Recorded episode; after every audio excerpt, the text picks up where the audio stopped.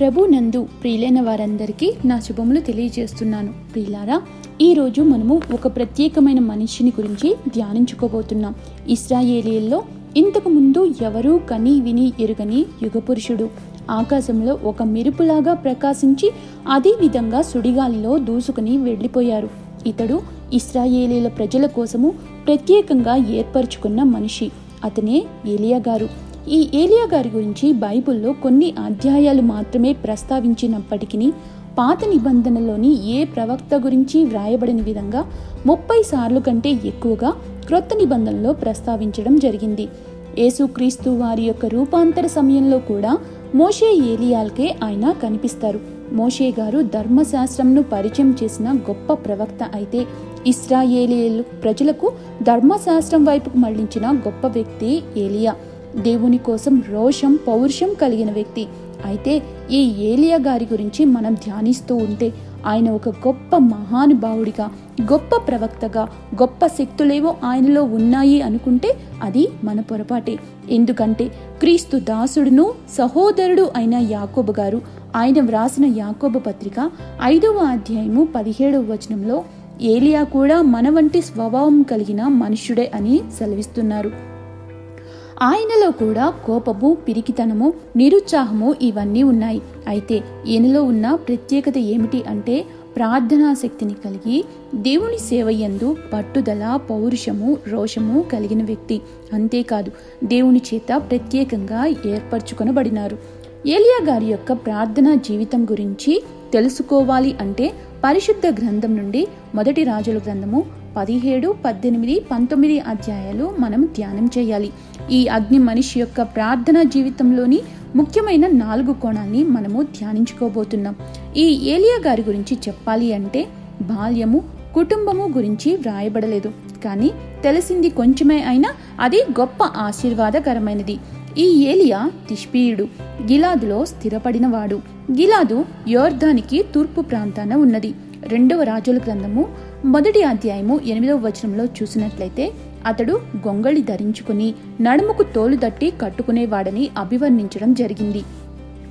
ఈ ఏలియా గారు అశ్వాల కంటే వేగంగా పరిగెత్తగల సమర్థుడు. అన్నిటికంటే ముఖ్యంగా జీవం గల దేవుని పట్ల ఆసక్తి ఉన్న మనిషి. మన కంటికి అతి సూక్ష్మంగా పట్టనట్లుగా కనిపించే వాటిని దేవుడు ఎంత అద్భుతంగా అయితే వాడుకోగలరో. ఏలియా ద్వారా జరిగించబడ్డ సూచక క్రియలకు గొంగల్ని కూడా అంతే వాడుకున్నారు. దేవుని మార్గాలు మన మార్గాల వంటివి కావు. మనుషులు లక్ష్య పెట్టే వాటిని దేవుడు లక్ష్య పెట్టరు. మనుషులు పైరూపాన్ని లక్ష్య పెడితే దేవుడు హృదయ అంతరంగాల్ని పరిశోధించే దేవుడు. మనలో కొంతమంది మేం పెద్దగా చదువుకోలేదు మాలో అంత సమర్థత లేదు చాలా పనిభారాన్ని కలిగి ఉన్నాం అని ఏవేవో సాకులు వెతుకుతూ ఉంటారు. కానీ ప్రభువుకి కావలసింది వంకలు చెప్పే మనుషులు కాదు. దేవునికి కావలసింది హృదయాసక్తిని కలిగిన ఏలియా లాంటి అగ్ని వంటి మనుషులు. అసలు ఏలియా అంటేనే అర్థము ఏహోవాయే నా దేవుడు అనే అర్థం. ఇంత గొప్ప పేరు పెట్టిన ఏలియా తల్లిదండ్రులు గొప్ప దేవుని భక్తులే అయి ఉంటారు. అయితే ఈరోజు మన ధ్యాన భాగము అగ్ని మనిషి యొక్క ప్రార్థనా జీవితంలోని నాలుగు కోణాలను మనం ఈరోజు ధ్యానం చేసుకోబోతున్నాం. చదువుకుందాం పదండి. పరిశుద్ధ గ్రంథం నుండి మొదటి రాజుల గ్రంథము పదిహేడవ అధ్యాయము మొదటి వచనం. అడవి మనిషిలా కనిపించే ఈ ఏలియా గారు ఒక రాజుగారికే సవాల్ను చేశారు. మొదటి వచనాన్ని చదువుకుందాం. అంతట గిలాదు కాపురస్తుల సంబంధీయును తిష్పీయుడైన ఏలియా ఆహాబునంతకు వచ్చి ఎవని సన్నిధిని నేను నిలవబడి ఉన్నానో. ఈ వచనాన్ని జాగ్రత్తగా గమనించాలి. ఇస్రాయేలు దేవుడైన ఆ ఏహోవా జీవంతోడు నా మాట ప్రకారం కాక ఈ సంవత్సరంలో మంచైనను వర్షమైనను పడదని ప్రకటించెను. ఆహాబుతో ఈ సవాల్ను చేస్తున్నారు. ఆహాబు ఇస్రాయేలేలను పరిపాలించిన దుష్టుడైన ఏడవ రాజు. దేశమంతటా బయలుదేవత ఆరాధనను ప్రచారం చేసినవాడు.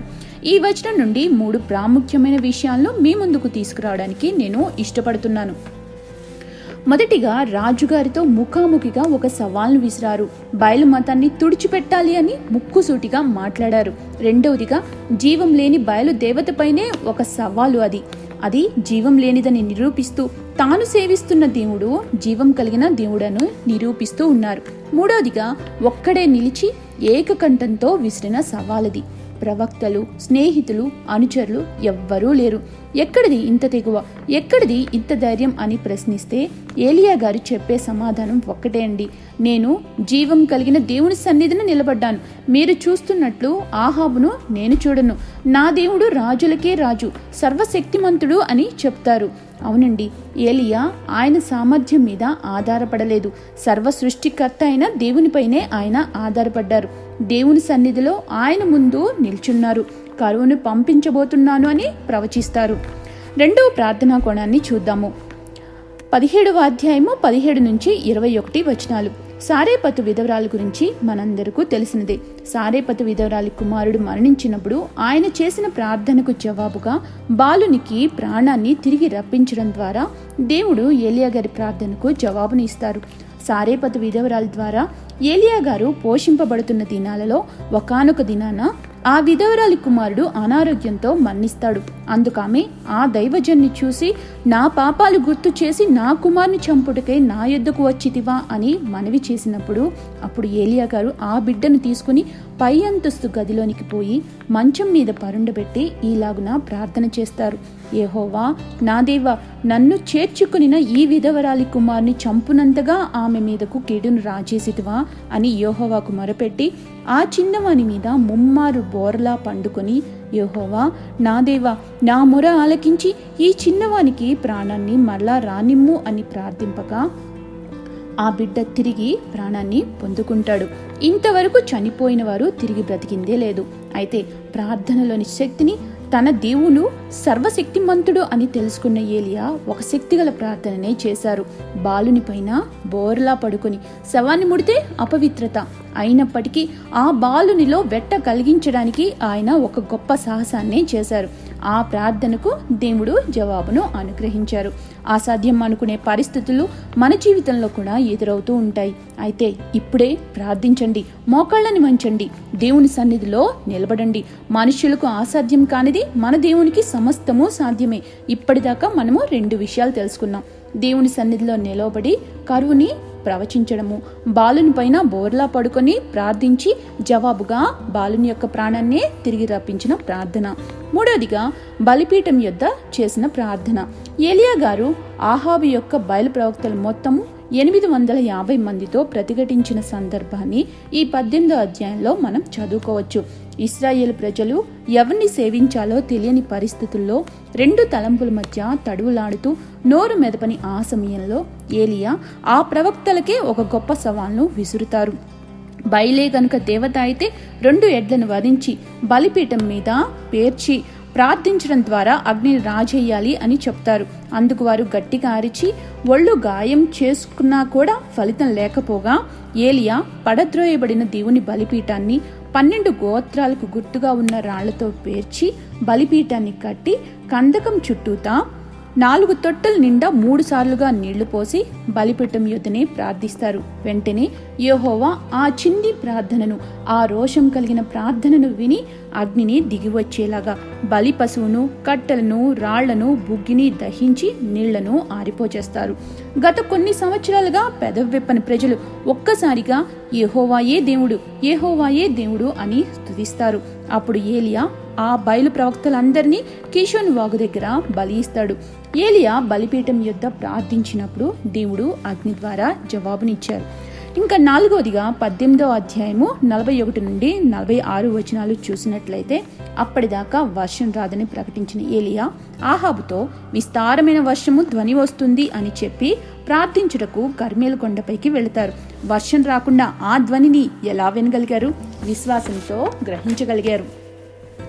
నలభై రెండో వచనాన్ని చదువుకుందాం. అప్పుడు ఏలియా నేల మీద పడి మోకాళ్ళ మీద తల పెట్టుకుని ప్రార్థిస్తారు. తన సేవకుని పిలిచి సముద్రం వైపు చూడమన్నప్పుడు ఆరు సార్లు ఏమీ లేదని చెప్పగా ఏడవ మారు కూడా ప్రార్థించి వెళ్ళి చూడమన్నప్పుడు అరచెయ్యంత మేఘాన్ని కనుగొంటాడు ఆ సేవకుడు. అంత చిన్న మేఘం ద్వారా మోపైన వాన కురుస్తుంది. అయితే ఇక్కడ ఈ సేవకుడు ఆ విధవరాలి యొక్క కుమారుడు అని పండితుల యొక్క అభిప్రాయం. ఏలియా మోకాళ్ళపై నేల మీద పడి ప్రార్థించినప్పుడు దేవుడు వర్షం ద్వారా జవాబును ఇచ్చారు. హల్లెలూయా. ప్రియులారా ఏలియా గారు ఎప్పుడూ తన సొంత శక్తి సామర్థ్యాల మీద ఆధారపడలేదు. ఏహోవా సన్నిధిని నిలవబడి ప్రవచించారు. రెండవదిగా బలిపీఠం యొద్ద ప్రార్థించినప్పుడు దేవుడు అగ్ని ద్వారా జవాబునిచ్చారు మూడవదిగా బాలుని కోసం బాలునిపై బోర్లాపడి ప్రార్థించినప్పుడు ప్రాణాన్నే తిరిగి దయచేశారు ఆ దేవుడు. నాలుగవదిగా నేల మీద పడి మోకాళ్ళపై ప్రార్థించినప్పుడు వర్షం ద్వారా జవాబును దయచేశారు. ఇలాంటి ప్రార్థన అనుభవాలు మన జీవితంలో ఉన్నాయా? ఎన్నోసార్లు మనం కూడా వ్యతిరేక శక్తులతో పోరాడవలసి ఉంటుంది కదా? ఎవరి సన్నిధిలో మనం నిలవపడుతున్నాం దేవుని వైపా లోకం వైపా ఈ ఏలియా గారు సర్వలోక సృష్టికర్త సన్నిధిలో నిలవపడ్డారు సాగిలపడ్డారు బోర్లా పడ్డారు. ఎంత తగ్గింపు ప్రార్థన బలిపీఠం యొద్ద ప్రార్థించారు జవాబుని పొందుకున్నారు.